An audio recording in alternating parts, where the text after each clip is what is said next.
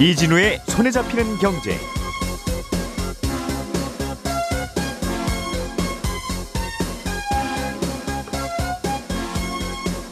안녕하십니까 이진우입니다.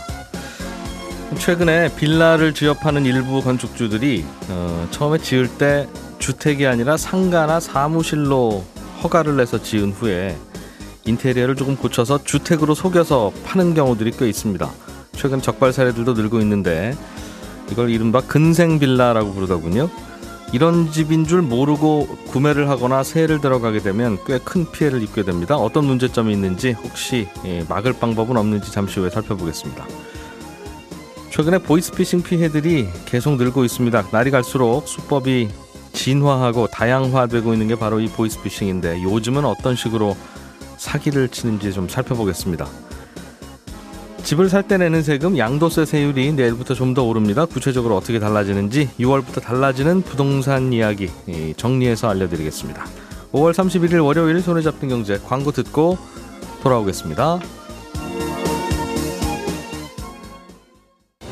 우리가 알던 사실 그 너머를 날카롭게 들여다봅니다.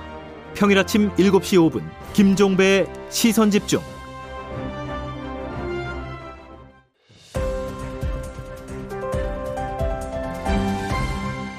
이진우의 손에 잡히는 경제.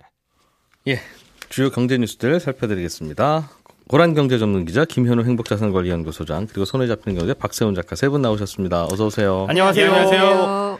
네, 김 소장님 오늘 갖고 오신 아이템이 좀 재밌어요. 근생 빌라. 네. 어, 요즘 아파트가 많이 비싸져서 빌라라도 사서 내 집 마련하시려는 분들이 많아지고 있는데 네. 조심하셔야 된다는 거죠? 네, 그렇습니다. 이 근생 빌라라는 것 자체가 근린 생활 시설이 섞여 있는 빌라라고 보시면 되는데요. 예. 아, 주거 시설에 들어설 수 있는 각종 편의 시설들. 그러니까 집 근처에 슈퍼마켓이나 의원, 뭐 미용실, 이 세탁소 이런 것들 주택이 아닌 상가 시설 다 근린 생활 시설이라고 부르고 쉽게 말하면 상가를 근린 시설이라고 한다는 거죠? 네, 그렇습니다. 이 상가들이 근린생활 시설인데 그 한개 건물의 근린생활 시설과 일반 주택이 섞여 있는 거죠. 근데 그런 상가를 만들어 놓고 이걸 불법으로 개조한 다음에 뭐 예. 분양을 한다거나 임대를 줘서 피해가 발생하는 건데 그 집으로 예, 이게 어떻게 가능하냐면 준공 검사를 받을 때는 그냥 맨 공간만 해 놓고 받는 겁니다. 그러니까 콘크리트로 공간만 딱 만들어져 있는 상태에 문 열고 들어가면 음, 그리고 2층은 사무실로 쓸 거예요. 이렇게 그렇습니다. 한다는 거죠? 그렇게 해놓습니다. 음. 그런 다음에 준공검사가 끝났습니다. 그러면은 거기에 다시 공사를 하는 겁니다. 뭐 바닥 바닥- 난방을 깔고 음, 취사시설이나 싱크대 이런 거 갖다 놓고 예. 주택하고 똑같이 만드는 거죠. 그 다음에 이제 분양을 하는 겁니다. 그냥 주택이라고 하고 짓고 바닥 난방 미리 하면 허가가 안 납니까? 주택이 아니기 때문에. 그럼 그 처음부터 주택 어차피 주택을 아, 팔 거였다면 네. 다 주택으로 하면 되자. 하면 되잖아요. 주택으로만 해가지고 지으게 됐을 경우에는 같은 면적의 세대를 많이 분양을 할 수가 없습니다. 그러니까 주택에는 여러 가지 규제를 받는데 가장 예. 이제 큰 게 주차장 면적 뭐 이런 것들의 음. 이 규제를 받거든요. 그런데 주택이 아닌 근린생활 시- 시설을 끼게 되면 주택보다 훨씬 더 완화된 기준으로 예. 주차장을 안 넣어도 되기 때문에 네. 한네 네 세대에서 똑같은 건물에서 한 층 정도가 더 나오는 겁니다. 아, 그러니까 주차장을 많이 뽑지 않아도 되는 되니까 예. 아, 그렇게 지어 놓고 맞습니다. 사무실입니다라고 한 후에 거기를 주택으로 싹 바꿔. 또는 2층 상가입니다 한 후에 네. 그걸 주택으로 바꿔서 주택으로 팔거나 세를 놓는다. 네, 그렇습니다. 그러면 뭐 그렇게 하면 무슨 피해가 생깁니까? 이게 거주를 해서 안 되는 곳은 아닙니다. 근데 문제는 불법으로 용도 변경을 한 건축물이기 때문에 예. 이 여기에 이렇게 쓰게 되면은 이걸 소유한 사람이 소유주가 아, 이행강제금이 매년 10% 정도가 부과가 돼요. 원상복구 할 때까지. 그러니까 사냐 안 사냐가 문제가 아니라 시세의 10%? 예 시세 10% 플러스 100%까지 더 부과를 할 수가 있습니다. 두 배까지. 그러니까 시세 5억짜리 20%. 빌라면 매년 5, 5천만 원이 이행 강제금으로 나온다는 거죠. 네 이행을 강제하라는 건 뭘 이행하라는 거예요? 다시 원상 복구 시켜라. 그 사무실로 써라. 네 그렇습니다. 그 나는 빌라로 내 집 마련해서 우리 식구들 살려고 들어갔는데 그래서 이제 피해가 큰 거죠. 실제로 모르고 분양을 받았는데 우리가 보통 빌라 신축 빌라 보면 네. 임대 문의 해가지고 붙여놓잖아요. 분양 사무실에 딱 들어가면 바깥에서 보기에도 똑같은 2층과 3층 똑같은 주택인데 음. 이게 건축 대장상에는 2층은 근생 시설로 돼 있고 뭐 3층은 주택으로 되어 있는데 예. 2층을 주택이라고 속여서 판매를 하는 경우가 어. 있다는 겁니다. 그렇군요. 야, 그러면 집인 예. 줄 알고 샀는데 집도 아니고 네, 들어가서 살 수도 없고 그렇습니다. 어, 그 그냥 살면 되긴 하는데 이제 이행강제금이 나온다는 거죠. 맞습니다. 어, 전입 신고를 하는 순간 어 왜 상가에 이분이 스- 전입 신고를 하셨지? 이제 이렇게 하고 사실 그렇지 지자체가 알아보는 거 아니에요? 그렇지도 않습니다. 전입 신고를 해도 그때가 문제가 되는 시점은 아닙니다. 네. 이게 언제 문제가 되냐? 그러면 근린생활시설을 주택으로 쓰고 있는 거를 언제 알 수가 있냐? 이게 어떻게 보면 복불복인 부분이에요. 실태 조사를 나오질 않는다고 합니다. 처음에 들어갈 때는 예, 처음에 들어가든 아니면 중간에 살고 있든 이걸 제대로 상가 건물로 근린생활시설로 쓰고 있는지 안 쓰고 있는지를 중간에 실태 조사를 안 하기 때문에 예. 여기서 한 5년째 살고 있다가 지금에야 와서 알게 된 경우들도 있고 그럼 그건 어떻게 알았느냐라고 물어보면 주변에서 민원이 들어왔거나 아니면 건물주가 잘못된 일로 잘 다른 일로 인해 가지고 이 건물이 가압류가 들어왔거나 했을 때 이제 확인이 되는 경우들이 있고 전입 신고는 됩니까? 예 전입 신고는 됩니다. 이게 전입 신고는 주민등록법상에 네. 예, 심지어 이제 불법 건축물도 전입신고가 돼요. 하기야 뭐 예. 고시원에도 들어갈 수 있고 그러니까요. 그렇습니다. 예. 그런데 재미난 건 이게 그러면 음, 이게 주택이 아닌데 주택으로 쓰고 있는 걸 사전에 알 수가 없느냐? 집을 들여다보지 않으면 그렇지는 않아요. 왜냐하면 여기엔 들어가서 안 되는 도시가스가 들어가 있는 경우가 있고 외관상으로 봤을 때도 충분히 알 수가 있는데 그런 경우들이 지금 확인이 안 된 케이스들이 훨씬 더 많다는 거죠. 그리고 이 세금을 내는 부분도 어, 근생빌라 같은 경우에는 사실은 이 상가이기 때문에 재산세도 훨씬 더 많이 나와야 되는데 에, 주택으로 거주하게 되면 재산세가 좀 떨어집니다. 그래서 재산세가 너무 많이 나오는데요라고 문의를 하게 되면 네. 어, 주택으로 저는 살고 있습니다. 그래서 이런저런 사진을 찍어가지고 신고를 하게 되면 그때부터는 이제 주택으로 낮춰줘요. 예. 어. 그런데 그렇게 됐을 경우에는 주택으로 인정을 해주냐 이거와는 또 별개의 문제라는 거죠. 음, 그렇군요. 아이고, 그럼 여, 이렇게 해서 이 집을 사신 분은 이거 뭐 물러달라고 할 수도 없고 네, 처음에 살 때 조심했어야 되는 것인데 네. 저, 저는 물러달라고 해야 될 것 같기는 한데요. 계약할 때 제대로 설명을 안 해줬다면 분양업자가 맞습니다. 이 건축주들에게 그래서 이제 책임을 물어달라. 이- 이거는 분명히 아 건축주들이 사기를 사기를 목적으로 이렇게 예. 분양을 한 것이다라고 말씀들을 하고 있어요. 그런데 예. 증거가 충분하지가 않- 못하고 음. 그다음에 뭐 임대계약서나 이런 생활 그 보면은 거기에 이제 근린생활시설이라고 조그맣게 써여 있고 이런 부분들에 있어가지고 다 고지가 됐다라고 주장을 하는 것이고 예. 어 그래서 이제 이 피해를 입으신 분들이 계시다는 거죠. 그렇군요. 처음에 살 때뭘 네. 좀 확인하면 이런 피해를 막을 수 있습니까? 아, 이게 지금 저도 그렇게 알고 있었어요. 근린생활시설은 전세자금 대출이나 이런 주택담보대출이 안 나오기 때문에 예. 음, 대출을 받는 과정에서 걸러질 것이다라고 알고 있었는데 예. 이게 너무 순진한 생각이었습니다. 대출은 오히려 상가니까 더 잘 나오지 않아요? 그럴 수도 있고 그다음에 예. 전세자금 대출은 그럼 안 나오지 않아요? 되는 곳을 소개시켜줘요. 이 업체 측에서 건축주 예. 측에서 분양팀에서 되는 이금융권을 소개시켜줘서 연결을 해줍니다. 심지어 거기 금리가 싸기 때문에 음. 예. 들어가시는 분들은 어 시중은행보다 싸네 해가지고 그쪽으로 연결해서 들어갔는데 나중에 보니까 이게 주택담보대출이 아니거나 음. 전세자금 대출도 안 나올 것들이 나와가지고 문제가 되거나 예. 이런 부분들이 있다는 거죠. 그래서 알아보셔야 될 건 뭐냐면 이거는 그 등기부등본을 떼봐도 안 나옵니다. 등기부등본을 떼보면 이 건물이 어, 근린생활시설 및 공동주택이라고만 되어 있어요. 그 내가 들어간 이 2층이 공동주택의 일부인지 근린생활시설의 일부인지 모른다는 알 수가 거예요. 없어요. 그래서 건축물 대장이라는 걸 떼어보셔야 됩니다. 이거 정부 24이 민원 들어가시면 네. 무료로 열람을 하실 수가 있는데 거기 들어가 보셔서 내가 들어가는 곳이 근린생활시설인지 아닌지를 일단 확인을 해보셔야 되고 와.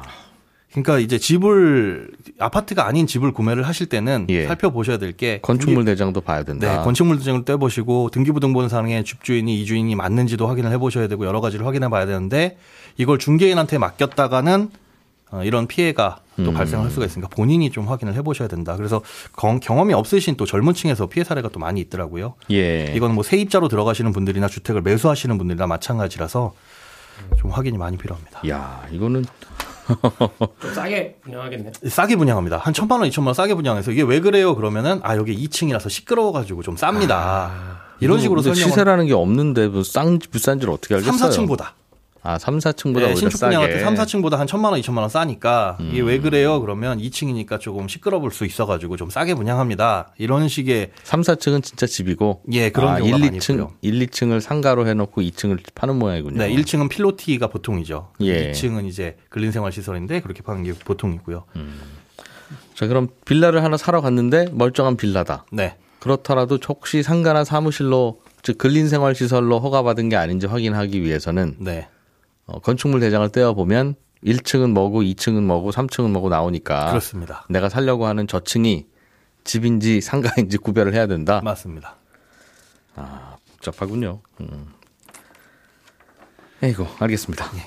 박세훈 작가가 준비해 오신 소식은 보이스피싱 얘기네요. 네, 저희 청취자분이 지난주에 문자를 하나 보내주셨어요. 예. 손경제에서 한동안 보이스피싱 얘기를 안 하던데 경각심 일깨우는 차원에서 안내를 좀 해달라 이런 내용이었거든요. 예. 마침 저희도 보이스피싱이 점점 진화하고 있다는 내용으로 준비를 하던 참에 음. 청취자께서도 문자를 주셔서 오늘은 이 내용을 좀 말씀드리겠습니다. 요즘 보이스피싱은 어떻습니까? 아, 크게 두 가지로 진화를 하고 있습니다. 하나는 우리가 보이스피싱이라고 하면 연변 사투리의 약간 어눌한 말투를 떠올리잖아요. 음. 근데 요즘은 안 그렇습니다. 거의 완벽하게 표준어를 구사하고요. 잠시 후에 들려드릴 건데 예. 이제는 목소리만으로는 보이스피싱인지 아닌지를 구별하는 게 좀 어려워졌어요. 음. 그리고 두 번째는 그동안은 사기꾼들이 검찰이나 경찰을 사칭해서 은행 계좌번호랑 비밀번호 요구하는 사례들이 많았는데 예. 최근에는 기존에 받은 고금리 대출을 저금리 대출로 갈아타게 해주겠다면서 접근하는 방식이 많아졌습니다. 음. 실제로 어떻게 접근을 하는지 들어보시죠.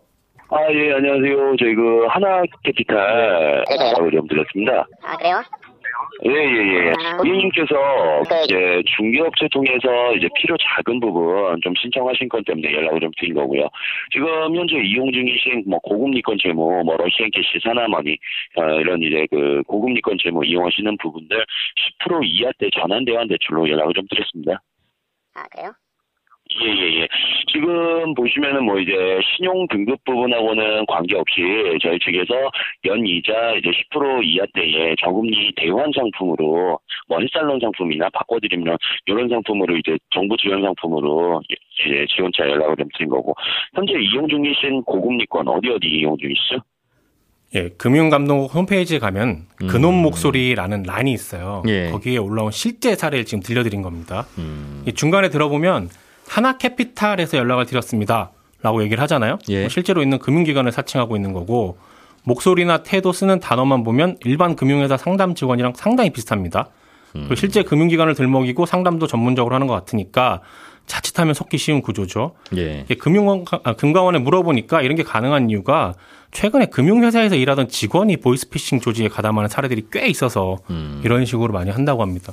실제 이 피해자 이분은 여기저기 고금리 대출이 실제로 많은 분이었던가 봐요. 그렇습니다. 이분들은 그런 분들은 어떻게 가려내서 전화를 하죠? 일단 문자를 마구 발송을 하죠. 네. 랜덤으로 막 발송을 합니다. 고금리 대출 받으신 거 있으시면 저금리로 갈아타게 해드립니다라고 문자를 보내면 예. 실제로 고금리를 받은 분이 거기로 전화를 해보는 거예요. 상담차. 예. 상담하면서 이런저런 저런 거 다 얘기를 하겠죠. 어디서 받았고 어디서 받았고 금리가 얼마고 이렇게 얘기를 하면 그 끊은 후에 어, 마치 어, 상담 받은 곳에서 다시 전화하는 것처럼 연락을 해서 음. 고객님 이런 거 저런 거 저런 거 많이 받으셨죠? 그거 저희가 앞으로 갈아타게 해드리겠습니다. 이렇게 하는 거죠. 예. 그렇군요.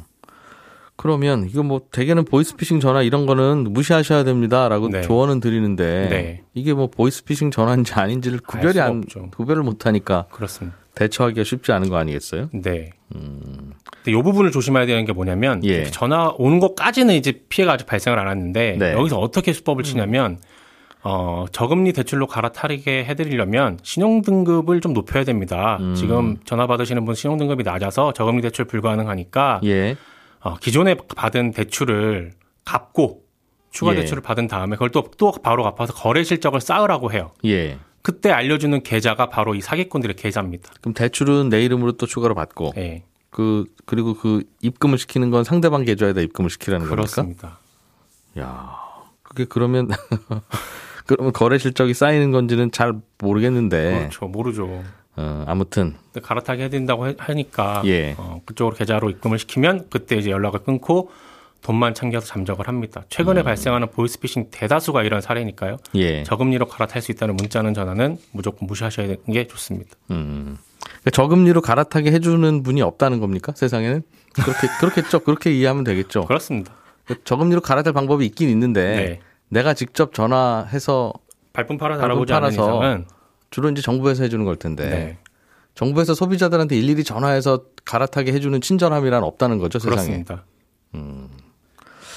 알겠어요.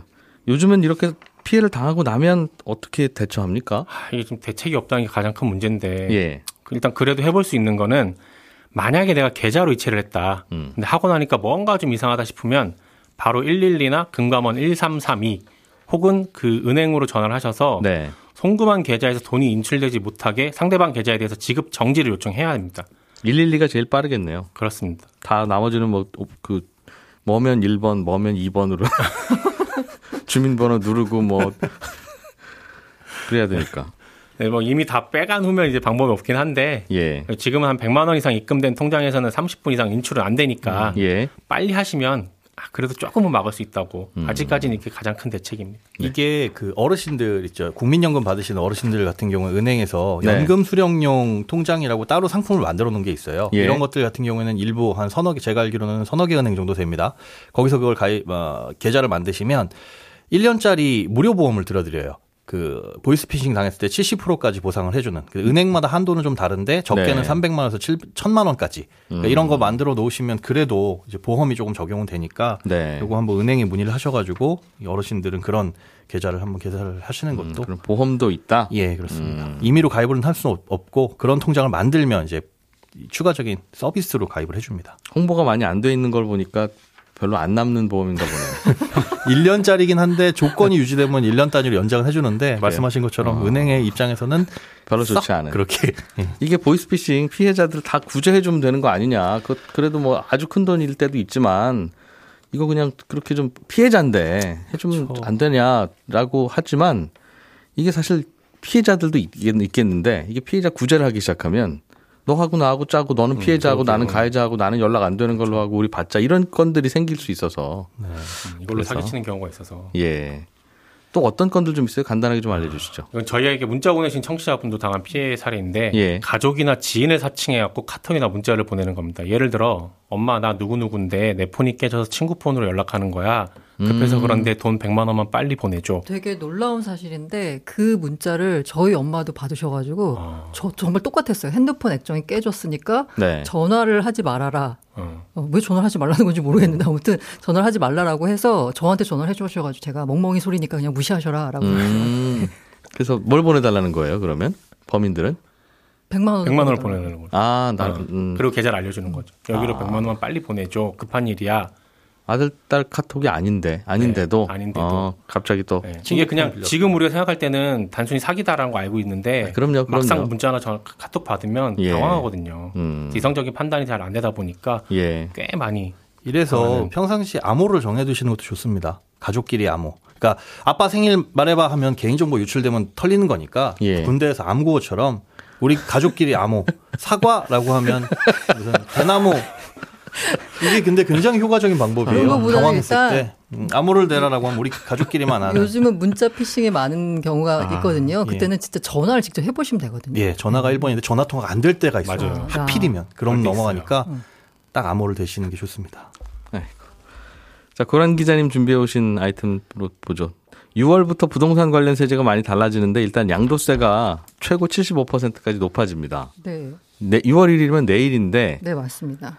안 그래도 지금 0481번님께서 매일 잘 듣고 있는데 양도세 관한 질문입니다. 바뀌는 세율을 잔금일 기준으로 합니까? 아니면 신고일 기준으로 합니까? 신고일이라는 게 이제 등기한 날짜를 말씀하시는 것 같은데 신고일 기준이라면 오늘 당장 신고해야 되겠네요. 급합니다. 이렇게 문자 보내주셨네요. 제가 이 문자를 보고서 급한 마음에 검사해봤더니 양도일 기준으로 하라고 해되더라고요. 그래서 양도일이 뭔가라고 해서 급하게 제가 세무사를 섭외해가지고 질문을 했습니다. 네. 그랬더니 양도일을 언제로 볼 것인가에 대해서 잔금을 치렀을 때로 본다라고 네. 해서 잔금은 예를 들어서 취득 시기와 양도 시기는 실제 잔금 청산일을 적용합니다라고 돼 있더라고요. 근데 잔금보다 먼저 등기를 하는 경우도 있고 네. 세금을 그 이제 서로 얘기를 해야 되겠습니다만 먼- 만약 등기 접수일이 잔금보다 빠르면 등기 등- 접수일이 그러니까 등기와. 잔금 중에 빠른 게그 네, 등기. 양도일이니까 네, 네, 네. 아직 잔금을 안 받으셨더라도 거래 상대방과 음. 어, 먼저 그럼 등기를 해가십시오. 네, 네. 라고 해서 오늘 정리하시는 게 좋겠네요. 네, 그렇죠. 음, 오늘 하루에 빨리 서류해가지고 할 수 있을지는 모르겠습니다만 아무튼 잔, 야- 잔금일과 등기일 중에 빠른 게 양도 기준일이다. 네, 맞습니다. 예. 손경제 안 들으셨으면 어떡할 뻔했어요, 이분. 예. 설명 좀 해주세요. 그럼 네, 기자님. 그래서 6월 예. 1일 기점으로 달라지니까 벌써 내일이네요. 네, 세 가지인데요. 첫 번째가 다주택자 단기 거래 양도세가 최근 최고 75%로 올라갑니다. 예. 그 다주택자는 보유세도 보유세도 인상이 되고요. 세 번째로는 보증금 6천만 원 초과는 전월세 신고제가 시행이 됩니다. 음. 첫 번째로 다주택자 단기 거래 양도세 최고 75% 인상은요. 이게 정부가 이게 빨리 다주택자들 좀 매물 좀 내놔라라고 해가지고 어, 세금을 강화하는 겁니다. 그러니까 기간에 따라서 집을 가지고 단타하면 세금 세게, 세게 물리겠다. 이게 예. 취지입니다. 그래서 1년 미만 보유하면은요. 양도세율이 기존 40%에서 70%로 높아집니다. 그러니까 이건 1주택자도 그렇게 하겠다 이거죠. 네, 맞습니다. 음, 무주택자가 1주택을 만들었다가 단기간에 사고 팔아서 음. 얻은 차익이 1년 있다면 미만. 네. 뭐 이거야 이렇게 하지 마세요라는 뜻으로 이제 할 수는 있을 네. 텐데 다주택자는 지금 보유기간과 무관하게 예를 네. 들면 20년 전에 1억에 산 집이 어 어떻게 돼서 지금 20억이 됐으면 19억에 대해서 다주택자면 75% 내라는 거 아닙니까? 네, 맞습니다.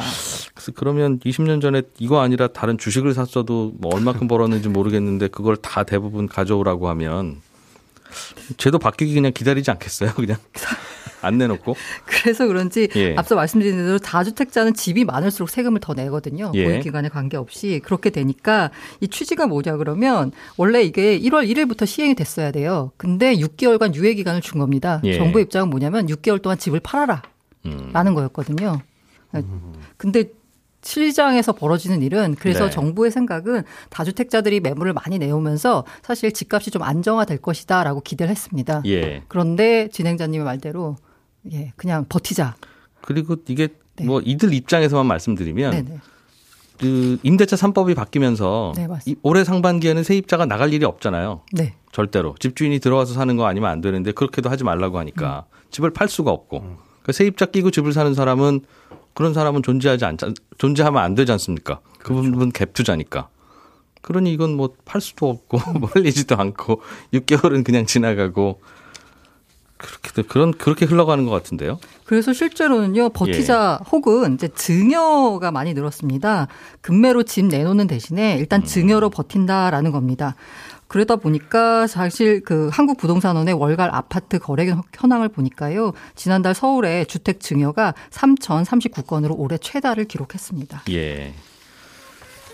오늘 여기까지 들어야 되겠네요. 벌써 음악 소리 들리네요. 예.